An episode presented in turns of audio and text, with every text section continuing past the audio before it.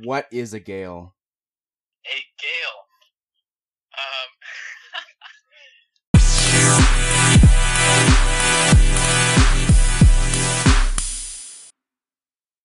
What's up, guys? This is episode number 12 of Alex McComb Big and Awkward. I am Alex McComb. This week I'll be starting another, yeah, another new series called Athlete to Entrepreneur, talking to current as well as former athletes about their ventures outside of sports and how being an athlete has influenced their life in becoming what they are today and eventually what they dream to achieve. Today on the show, I'll be talking with a former defensive back for Queen's University varsity football team and co-founder of Movement Innovation, and just like yours truly hails from the 613, Mitch Henselwood. How are you doing today? I'm fantastic. How about yourself? I am doing great. Uh, Mitch, just to kick things off, what is your new business, Movement Innovation, all about? Yeah, so uh, Movement Innovation, it's uh, it's an online personalized coaching service, um, and we specialize uh, dealing with individuals with nagging injuries or recovering from injuries, um, which happens to be a lot of the time athletes. As you know, you know, four or five years of banging up your body playing varsity athletes leaves your uh, your physique in a, a pretty withered state.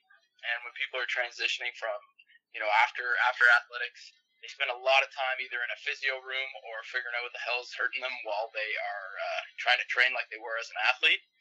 Um, so we've uh, we've kind of narrowed in on a, on a specific market on uh, on individuals that are ha- having a little bit of trouble working out and trying to keep up that uh, that physique that they had when they were an athlete and keeping everything healthy. What exactly motivated you to create uh, mo- movement innovation along with your co-founder, and when did it hit you that this idea could really come to fruition? Yeah, so uh, my co-founder and I, uh, shout out Isaac Seabrook, uh, we we had an idea for for something similar to this for a while in uh, in fourth year, but we uh, we never really pulled the trigger on it. Um, and then we, we bounced the ideas uh, off each other back and forth. He was he was living in Grimsby, and I was in Ottawa. I was working at a, um, a physio clinic there. I was working as a as an exercise therapist, um, essentially just writing up uh, programs and taking individuals through programs while they were rehabbing. And um, and I had a lot of people come up to me and ask me if I did personal training outside of, the clinic, and I told them no uh, because I wasn't doing that and I didn't really want to do that. Uh, but then it kind of struck me that there might be a need for that that kind of gray area. Um, and a lot of these individuals are coming to us saying, you know, you know, you know my injury, you know how to fix my injury, but I also want you to help me, you know, reach my fitness goals. So uh, I bounced the idea off Isaac to to kind of take our, our online market that way, and uh, and it's worked out so far. So that's pretty well how it how it all started. Now, as I mentioned, you played football for many years, including four at the varsity level uh, with Que- with Queen's University. Did competing at that high level uh, help you learn what it takes to be an entrepreneur? Definitely, yeah. The, um, the kind of the, the next guy up mentality um, at it, at that high level. Uh, you know, there's always someone out there cutting cutting throat trying to get that that next spot, uh, which was most of the time me while I was at Queens trying to get that next spot. Kind of kind of gives you that extra little motivation. You know, you that competitiveness that you take at that high level when you take that to an entrepreneur uh, mindset, you you kind of have that this ongoing mindset 24/7 that you got to do this now or else someone someone will. Um, and that's definitely helped a lot in this uh, this process.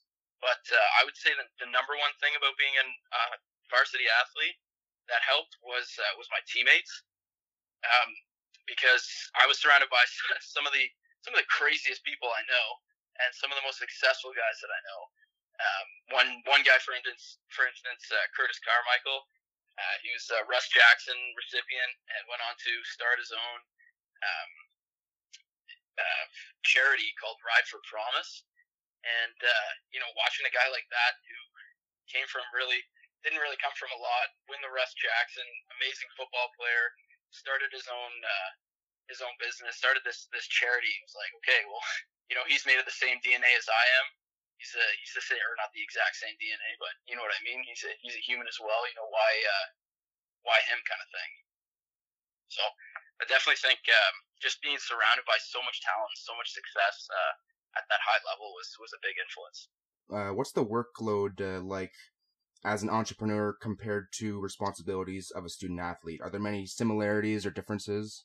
Yeah, it's it's similar in the sense that uh, that it's a lot, but um, but it's also really similar in the sense that it's what you make it. You know, if you're if you're the type of athlete that just shows up for practice and shows up for lifts, um, then you know that's what you get out of it. If you're the type of entrepreneur that you know puts in his, his nine to five and, and checks out at the end of the day and that's it, then that's what you're going to get out of it. Um, but it's it's similar in the sense that it's what you make out of it. Um, if you're if you want to be the type of guy that's you know the first first one there at practice, last one to leave, always on the field doing extra stuff, always going in doing mobility, always doing that that extra little bit that they can, getting at least something in during the day, if not twice. Um, then you know taking that same mindset over to uh, entrepreneurship, um, then yeah, the workload is is pretty similar. Do you believe that because you were a uh, high performance athlete yourself, that you have an advantage in your specific industry where you get to work with athletes and other active working clients? Yeah, I think I think um, you know, I think there's two there's kind of like two parts to that answer. Um, one would definitely be I, I know what these guys are going through in, in terms of the workload, um, and I know what, how the body responds um, to that type of workload. But the other thing uh, would also be my specific niche um, or our specific niche uh, we I, I was injured a lot in university. Uh, herniated a disc in my first year, and then had back-to-back season-ending injuries uh, in my third and fourth year that resulted in surgeries. Um, I know I know what that process is like, and I know how frustrating that is to to kind of give it all your all, and then have something like that uh, kind of take you out of it. Um, so I definitely think from like a, a psychological aspect, uh, I can I can relate with these guys that are that are going through some some nagging injuries what's the key to a smooth transition from athlete to entrepreneur? I, you know, you hit me with that question. I have no answer for you. It is nothing but smooth. oh, really? Um, yeah, it is. It's nothing but smooth um, for myself personally, at least. Um, and not just and that's just the terms of the uh, the end of uh, of being an athlete. Um, you talk to anyone that's that was a high level athlete that isn't competing at that level anymore. And you know, there's usually a there's usually an injury or some sort of reason why they they aren't playing anymore. Because if if things were smooth, we'd all be in the CFL or NFL. But um, you know, to to go from an athlete to a uh, to a to a business owner, it's just keeping that same mindset um, and just remembering that you're always competing. It's nothing nothing's changed now. It's just for money instead of time. Can you share with us what were your biggest triumphs and or uh, struggles during uh, the beginning launch stage of uh, movement innovation? Yeah, so the uh, I'd say the earliest the earliest struggles were uh, were trying to find that, that specific market that I was that I was talking about earlier. Um, finding that market was definitely the biggest struggle. We we had a, a broad idea of what we wanted to do, we just weren't 100% sure uh, exactly how we could fit this in and be new, be different, and be innovative. um, full pun intended there. Hmm. And uh, but one of the one of the main struggles was you know when when to launch, and the fact that you know once we hit that first post button, um, you can't really go back, uh, and now you have to manage your time accordingly. Um, and then in terms of the triumphs, uh, it, the main triumphs have just been the feedback. Just uh, the people that we've worked with and the the feedback that we've gotten so far has been absolutely. It's been humbling. It's been blessing. It's it's full round circle. Um, just to share with you one one specific one that I have here. Uh, this one individual that we were working with had a had an injury. He was an offensive lineman, had a uh, an unfortunate injury, and he ended up putting on quite a bit of weight after uh, football. And uh, he was taking a trip to Mexico with his dad and uh, he he wanted to climb the uh, the Mayan pyramids, but was a little nervous about uh, whether or not he could do it, and especially at the, the same pace as his dad, and you know the pace that everybody else was going on.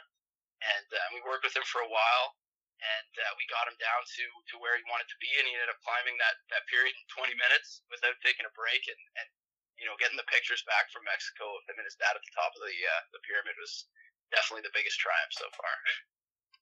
How did you deal with or approach those ups and downs? Um, yeah, so the in terms of like the beginning struggles, we uh, we kind of approached it with the mentality of uh, we're gonna find it, we're gonna find that that market that uh, that we want, and when we do, we're gonna know. Um, so we just kind of we didn't give we didn't give up in that sense. We just kept bouncing ideas off each other. We kept um, kind of researching in terms of what's been done, what hasn't been done, and uh, where where there is a potential market where there is money to be made. Um, and then the biggest thing was was just time management. We were both working full time jobs at the time.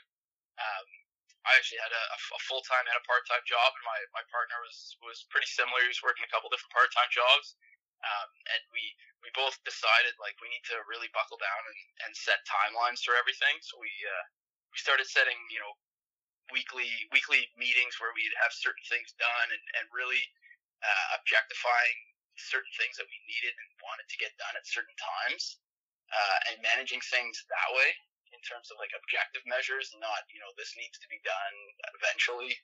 Um, by objectifying all that kind of stuff, that was that was probably uh, our biggest uh, asset. Now here's a scenario for you, Mitch. A fourth year or senior year student athlete has found their passion and has an idea for a business but doesn't know where to start.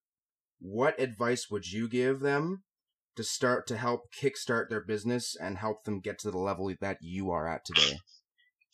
Um, I would say what whatever idea that they have, uh, research it as much as you can. Make sure uh, if someone else is going to do something similar or has done something similar, um, it's it's going to be out there. Whether it's here in Canada or it's you know over in Australia, there's going to be something similar.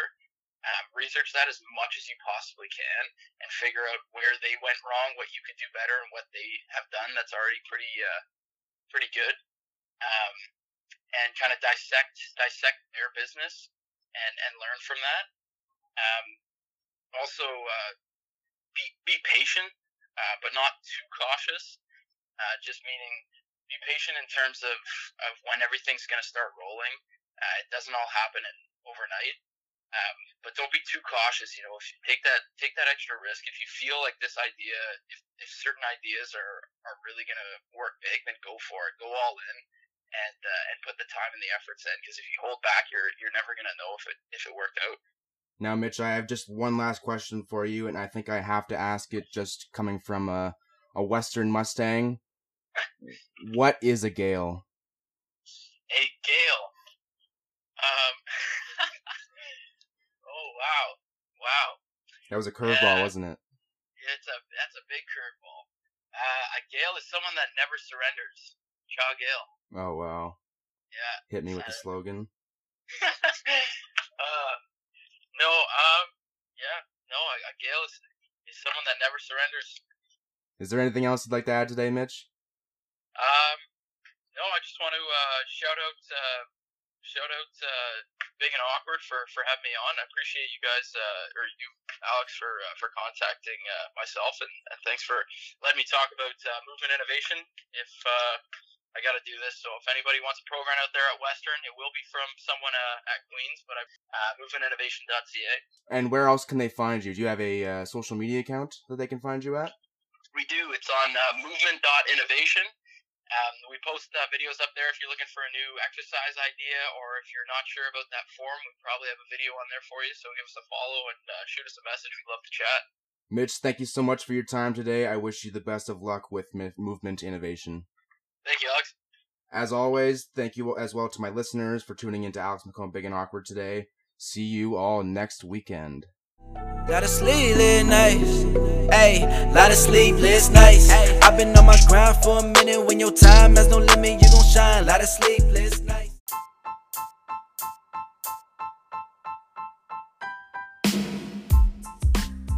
Hey, if you like this episode, you can find me on Instagram, Twitter, LinkedIn, Facebook, YouTube.